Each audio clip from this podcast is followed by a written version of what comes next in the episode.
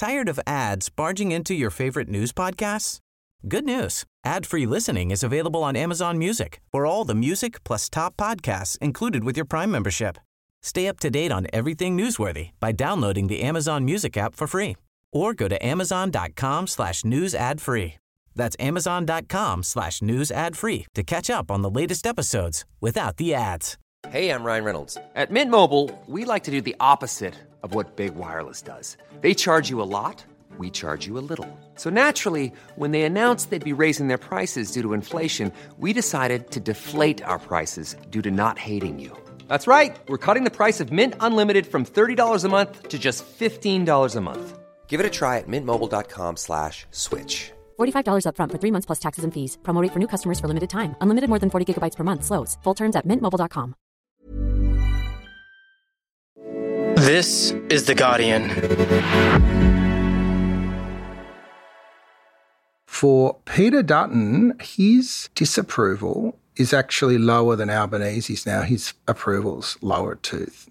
He did not really have a summer holiday. He was shouty. And for Dutton to decide that his path to power is going to just be to destroy Anthony Albanese for having broken a promise, he's starting from a pretty low base. Hello, I'm Paul Karp, Chief Political Correspondent at Guardian Australia. Before we start, I wanted to let you know that the political editor Catherine Murphy has decided to take a new job in Anthony Albanese's office. I want to thank Catherine for everything that she's done here, all the way back to being one of the founding members of Guardian Australia over 10 years ago. The podcast will continue with me and other members of the politics team. For our first episode in 2024, I'm here with Peter Lewis, the Director of Essential Media and also a long-time friend of the pod, who brings a message from Murph as well. It feels like a missive coming out from a hostage, which isn't what it is. So, firstly, yes, it's a it's a very big move for Murph, and I think I kind of have two emotions. One is thoughts and prayers, um, but secondly, it's a really really critical role to be playing in a world where truths are so heavily contested. Um, I did speak to Catherine on the cab on the way down to record this, Paul, and she just wanted me to, on her behalf, let the listeners know that the Australian Politics Pod had brought her the most joy and the most fun of anything she'd done in her long and storied career. And she wanted to particularly thank all those from across the political spectrum who have given her um, feedback over the years and been part of the community that's really grown around her integrity and her personality, and that the rest of us can continue to um, be part of. Yeah, I, I, it, it, let her close the door on the uh, craziness of Parliament and have you know quality, in-depth conversations with people that went beyond uh, gotchas. And I think the audience has uh, you know benefited from hearing the workings of how she goes about her business and the, the way she teased the issues out uh, in, in, subtler ways that you get over this long form. I, it's such a privilege to listen to her her do it, and I learnt so much from her, and she's been a, a, huge booster of all of us and, and taught us so much. But we'll all have to struggle on without her, including having a quality conversation today with you. So, high bar, Paul, high bar. That means that we are going to be digging into the poll. Uh, and it's the first poll back for 2024. And you asked in the week that we were getting a new tax policy what people thought of the old one. Yeah. So the first poll back is always fraught. It's normally about the end of January. Nothing's much has happened except Australia Day is coming up. So we asked people, what do you think about Australia Day? And we were in the field on Tuesday, and then the um, media started being briefed, and the stories started coming out on the Wednesday that there were changes afoot. We didn't know the details at that point, and it takes us three to four days to fill up our sample. But we squeezed in a question, but it was purely the question that we'd asked um, in November last year which was the detail that we'd had back then. So this is not a question that actually reflects the policy position, but it gets an initial bit of feedback on the various places that the government could take around the proposed changes to the tax system. The question itself is also like a short novel because we were trying to get all the information in. And if people want to read it, they can go to theessentialreport.com.au. But basically, the three options we gave people were the changes should go ahead as planned in July 24, the changes should go ahead for those earning less than 200 grand, but should be deferred for those earning more. So, kind of a half half, which isn't the policy that came up. And the, and the final option was the tax changes should be revised so they mostly benefit those on low and middle incomes. Oh, and there was a fourth one, sorry. So I've already contradicted myself. Poor quality control. The fourth one was the tax changes should not go ahead at all. So 13% say there should be no tax cuts at all. On the other side, 22% say go ahead as planned. The vast majority want to change. 47% support the position that basically reflects where the government's going. Another 19% would have been happy for probably a more um, heavy-handed intervention, which would have been put the benefits to those under 200,000 and stop it altogether. And and the other thing we've seen is that there's been a shift since November, um, a six-point increase in the support for the position the government's um, ultimately taken. So, way too early to call how this will play out because it's going to be played out in the context of um, truth in politics, um, liar, liar. How am I going to get? Um, when am I get get the money? How much is it going to be? And I think also why are you giving it to the rich people at all? So there's a lot to play out, but these numbers suggest that knee jerk people um, are ready for a reformulation of those tax changes. And I think the onus is now on the government to explain how their decision will materially benefit the vast majority of Australians. And there were big uh, partisan differences as, as, well, weren't there? Uh, Labor and the Greens get to uh, a majority of them wanted the tax change to benefit low and middle, whereas it's mm. closer to a third, 37% with the coalition. Uh, but even coalition its supporters, even them, more wanted changes at 37% than wanted the tax cuts to go ahead as planned at 33%. That's right. And also look at the minor parties' independence that all also include the Teals now, and they were the most enthusiastic of all. So those that vote for One Nation, for independence, for Palmer, for Jacqui Lambie, um, the, the, Teal independents, i.e. the cross votes, like they are the strongest constituency for um, these changes. So that's interesting as well. So I've, I've been thinking about this over the last week, Paul, in terms of other famous examples of political lies, if you use the crude term. And I, I think um, no one's going to be saying there wasn't a commitment before the election and since the election for those changes to be passed on without being changed. Um, I think the government will say circumstances have changed and therefore you'd be crazy not to change your position with it.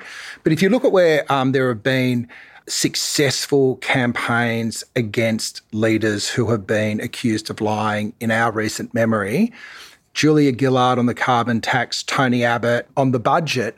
On both those occasions, the lie was leading to a material detriment of the vast majority of voters. On the carbon tax, the argument was it would push power prices up for everyone. On um, the budget, it was cutting health and education for everyone. This time they're creating winners. On this occasion, the lie is to give you money. You bastard, you lied to me to give me more tax. So it's a different, the, the so called broken promise leads to a material advantage for the vast majority. So I'm not predicting that it won't hurt that there will be those video grabs of Albanese saying, my word is my bond, but does that override the fact that money's been put in people's pockets? I don't know. Mm. People seem to have chilled out a bit over summer as well with a, with a boost in the number saying that Australia is heading in the right direction and a drop uh, in those saying it's on the wrong track. What did you see there? Yeah, it's a little bit, isn't it? It's gone from 51 wrong track to 49, 2%. Um, don't know if that's chilling out, but um, wrong direction 29, right direction 29 to 32. Um, it does run with my theory that summer is a time for incumbents because people just calm down and disengage from the noise. Uh, but I do think it's been a particularly noisy summer as well. You know, you've had um, Peter Dutton whipping up all the fear and loathing against Woolies and the Australian cricket team for not doing their national duty on Australia Day, which we might talk about later. You've Had Barnaby whipping up the regions on renewables. Um, you've had um, the ABC in all sorts of turmoil over the way that they um, managed the, the, social media posts of one of their um, Sydney casual announcers around um, Gaza. So there's been a lot of heat, and it's also for a lot of Australia been pretty bloody hot too. You know, I think it's the most humid summer on record up the up the east coast. So normally you'd expect that to go right direction. If you're sitting on the beach, the right direction probably would be more than 32%. But yeah, there's been a little bit of a break in that sort of onward decline we've been seeing for a while. You should poll humidity. I want to. I want to see if people want a hot, dry, or a, a or a muggy or a muggy summer. That's uh, February's meant to be the hottest month. Someone was telling me the other day. Maybe we will ask. Do you prefer yeah, humidity? do it. Yeah. Um, while you said small change in the right or wrong direction, it's even more status quo. Uh, looking at the approval or disapproval of of the leaders, there's not much movement there for Anthony Albanese or Peter Dutton, is there? No, nah, his disapproval is steady at 47, approval down one from 42 to 41. So that's a net negative of five. For Peter Dutton, what is interesting, it's all pretty stable, but his disapproval is actually lower than Albanese's now. He's 43 disapprove. His approval's lower to 38. He did not really have a summer holiday. He was shouty right across summer. And everything I've seen on the polling of Dutton is that all he ever does is reinforce what people already think about him. So he spent the summer reinforcing, embedding, you know, his disapproval numbers up a tad and um, keeping a pretty low approval base as well. Mm. You know, which is the other thing. Like for Dutton to decide that his path to power is going to just be to destroy Anthony Albanese for having broken a promise – he's starting from a pretty low base because his own personal approvals are low. And I don't think any, you know, opposition leaders, the character starts being constructed in that sort of last year before an election. I don't think he's really felt the, the, the heat of being either held to his account for his time in power, you know, his role as health minister when the um, Medicare co-payment was brought in, um, his his work in a whole bunch of portfolios where um, empathy wasn't his strong suit. Whereas we'll get to the next election, I think people have a pretty clear idea about who the Prime Minister is, notwithstanding that there is, you know, a cost of living crisis ongoing. And let's get back to the reason the government's made these changes is to put more money into the pockets of people who need it without risking ongoing inflation. Um, if that works, a lot of the problems sort of turn away. Like before Christmas, Catherine, I think in the last one we did, ask me, you know, what should the PM do? And I said, pray that global situation improves and the global inflation pressures ease, and then the policies that Labor's working on has, have an opportunity to actually make a material difference to voters' lives, both in terms of interest rates and also these other drivers of costs, such as groceries, such as energy, such as housing that's why I think they they wanted to rejig stage three. Is if, if they didn't do something like that, then they were really hostage to the business cycle where it just, you know, if inflation went down, if interest rates went down, there'd be well positioned for the next election. But if not, uh, they would be in trouble. And it's just it's not a good position to be in to just be uh, you know have your political fortunes so dependent on external factors. Now they can say, look, we you know we we gave you cost of living relief. We tried to make a difference mm. for your ability to pay bills. And you know maybe global inflation will stay higher for longer, and and some people will be annoyed about that. But they'll be able to say, well, at least we did something about it. So you're not you're not just sitting there waiting for, um, you know, what the ticker tape says uh, about. Yeah, I think there's one more thing that we shouldn't discount that's kind of there as well, which is if Labor had waved this through, they were effectively flattening the progressive tax system in a way that Scott Morrison and the Libs had designed. And I understand why they didn't fight the last election on that.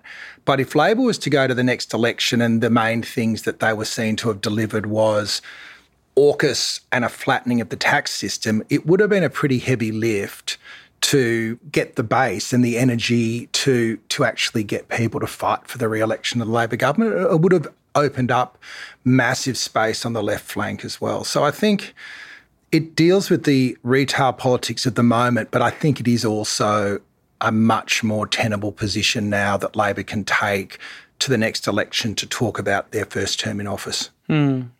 Now, one of the culture war issues uh, that you mentioned that, that roiled over uh, summer was uh, Woolworths uh, not selling Australia Day merchandise because people weren't buying it, uh, which seems like a, a, pretty good reason to stop selling it, but maybe that's just my opinion. Cheap knockoff flags from Taiwan. You know, it's great to see Peter Dutton taking a taking a stand on the things that matter, right? Well, you didn't ask about Woolworths, but you did ask about what people were doing for Australia Day, and well, you found a, a resurgence of nationalism, have you? Yeah, well, it's gone up from 27% in 22 to 35%. So 35% saying they're doing something actively to um, celebrate Australia Day.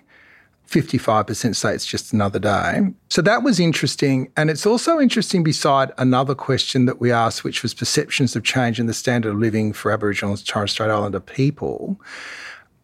This year, there's been a significant increase in the number of people that say Aboriginal and Torres Strait Islander people, things have been getting better for them over the last 10 years. So that's gone up about five points to being in the high 40s. So we've got this I think almost a combination coming out of the the failure of the voice referendum that there's kind of a more a group that is more asserting traditional ideas of Australian nationalism via the Australia Day, but also rejecting the reality that faces a lot of our First Nations brothers and sisters that um, it, material conditions for them are awful and um, not heading in the right direction. So I can't say that there is a causal connection, but the fact that both those data points moved, I think, is is curious at mm. least. And you know, probably if it hadn't been for the tax, I could have waxed lyrical in a long column on all of this. But instead, um, we had to talk about lies because um, that is the biggest game in town this week. Mm. Another possible ripple effect from the voice referendum could be people's response to what should happen now on a republic, um, where you know uh, there was an increase, most of it all in people saying that they're unsure what should happen now. Yeah, so support for the Australian becoming a republic was down from just a point to 42. Opposition was down and unsure was up. Um, I think that is an extremely moot point. Um, I think over the summer, Labor's putative Minister for the Republic, Matt Thistlethwaite, very quietly um, put the Republic in the round filing cabinet in the corner of his office. I don't think there is going to be another referendum in the next couple of terms of government. And for those of us that you know would like to see an Australian head of state, that's that's disappointing. Um, I do think that there is still a real argument to rethink the way our democracy operates. In a way, Republican principles are actually about giving people more power, and there's a lot of ways that can happen without a referendum. And maybe part of what those of us that have always associated ourselves or identified ourselves as Republicans can do is think about some of those other ways of building out citizen power, ideas like deliberative democracy, like, you know, human rights. But yeah, I think that notion that there was going to be this momentum from voice to republic to treaty, like that story has kind of ended at the first chapter. And it'll take a different time to get that going again. Mm. And the, the, the increase in unsure about the republic to me, I was just reading as, oh, you know, why bother asking this? We know that you can't win one of these referendum things anymore. So, you know, it shows how high the bar is for changing the Australian Constitution. Yeah. Now, uh, other controversies you mentioned over summer sacking of a, of a journalist over sharing social media posts about the Israel Palestine conflict. Um, is there any evolution in how Australians are feeling uh, about that conflict? So, with Israel Palestine, we benchmarked a question from back in October asking people effectively whether the government should provide active assistance to either Israel, Palestine, or stay out of the conflict. The number that are saying stay out of the conflict entirely is up to 67%, 17% would like to see active assistance to Israel and 16% to Palestine. The Palestine number's down five points. The 17 um, is stable from November. The numbers saying that the Israeli response is proportionate has gone down from 42 to 32, um, and the number that are satisfied with the Australian government's response is down to 29. And the levels of people concerned about what this is going to do globally and within Australia is being pretty stable the whole way through in the 60s. So I think it's nothing like the trauma that would be involved in that part of the world, but it is a traumatic backdrop to, and there are a lot of communities, obviously, in Australia that have got personal connections there as well. So, in terms of that earlier thing, that it was a really, it wasn't your normal summer, it was muggy, it was angry, it was just another, another through line, I think, of that. And, you know, it doesn't feel like there's going to be anything to relieve that particular humidity anytime soon. But it did also drag our friends at the national broadcaster into yet another culture war. When you asked about what people think of the ABC, there was no context about um, why you were asking it and about the uh, sacking that we've we've referred to. You just said, uh, "Do you think the news reporting and comment on the ABC is independent and unbiased?" That's right often what we'll try to do, even if there's something happening, rather than you polling people on what do you think about this, you get a question you've asked over time so you can get a sense of movement if, if, if opinions are changing. So 39% say yes, they think the um, news reporting and comment on the ABC is independent and unbiased. And an equal number think 39% think it is not independent and unbiased. So there's some balance. Actually, when you look at the age brackets for this, um, I thought it might be the oldies that think that the ABC is too left wing, but they actually are a lot more in favour of the uh, of the ABC. Sort of forty one percent of the over fifty fives. No, it's the younguns thinking they're not progressive enough. Yeah. Yeah, forty one percent of the over fifty fives think independent and unbiased. Come on, Guardian, where's your culture war on the ABC? Don't let Murdoch have it the, all to themselves. God. But yeah, 18 to 34s, 41% say no. Uh, so not independent and biased. Which I would, if I was saying what's going on there, you would, because disproportionately younger people are more likely to say that they want to see support for Palestine. I think there's something in the way that those the, the, the issue we've been talking about with Antoinette Lattouf and the ABC is probably playing on that.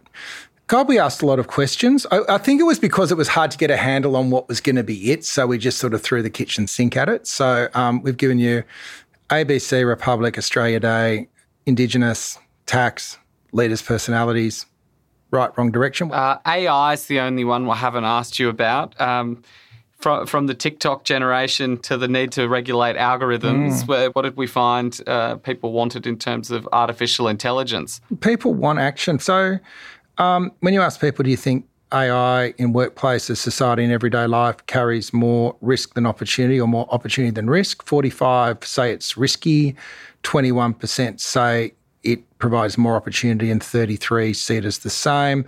Um, you would have seen the government put out a position paper on AI regulation that is one step short, I think, of actual regulation, but is talking about the process towards regulation, which is a mix of um, largely voluntary regulations for industry and um, the promise of future mandatory regulation.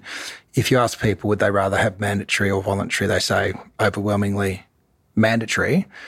I know it's complex. I know there's thinking through. My concern as someone that's quite active in digital rights watch, I think the whole thing was portrayed a little bit like we've got to have we've got to increase trust in AI so everyone will use it. Um, there is a counter story that says we've actually got to create parameters so it's used well, and I don't think we're quite at that place with the way the government's approaching it at the moment. But um, that is probably a set of questions for a quieter fortnight if such a thing exists. Mm, that's what the robots want you to say. You know, push it, push it off another few weeks, and then uh, then they get you in the meantime. I think that might be uh, all we have time for. So I think the robots might get their wish. Uh, thank you so much for joining us this week, Peter. Pleasure, Paul. Talk to you again soon. This episode was produced by Alison Chan and Karishma Luthria. The EP is Miles Martignoni. I'm Paul Karp, and we'll have another episode of Australian Politics this Saturday. Thanks for listening.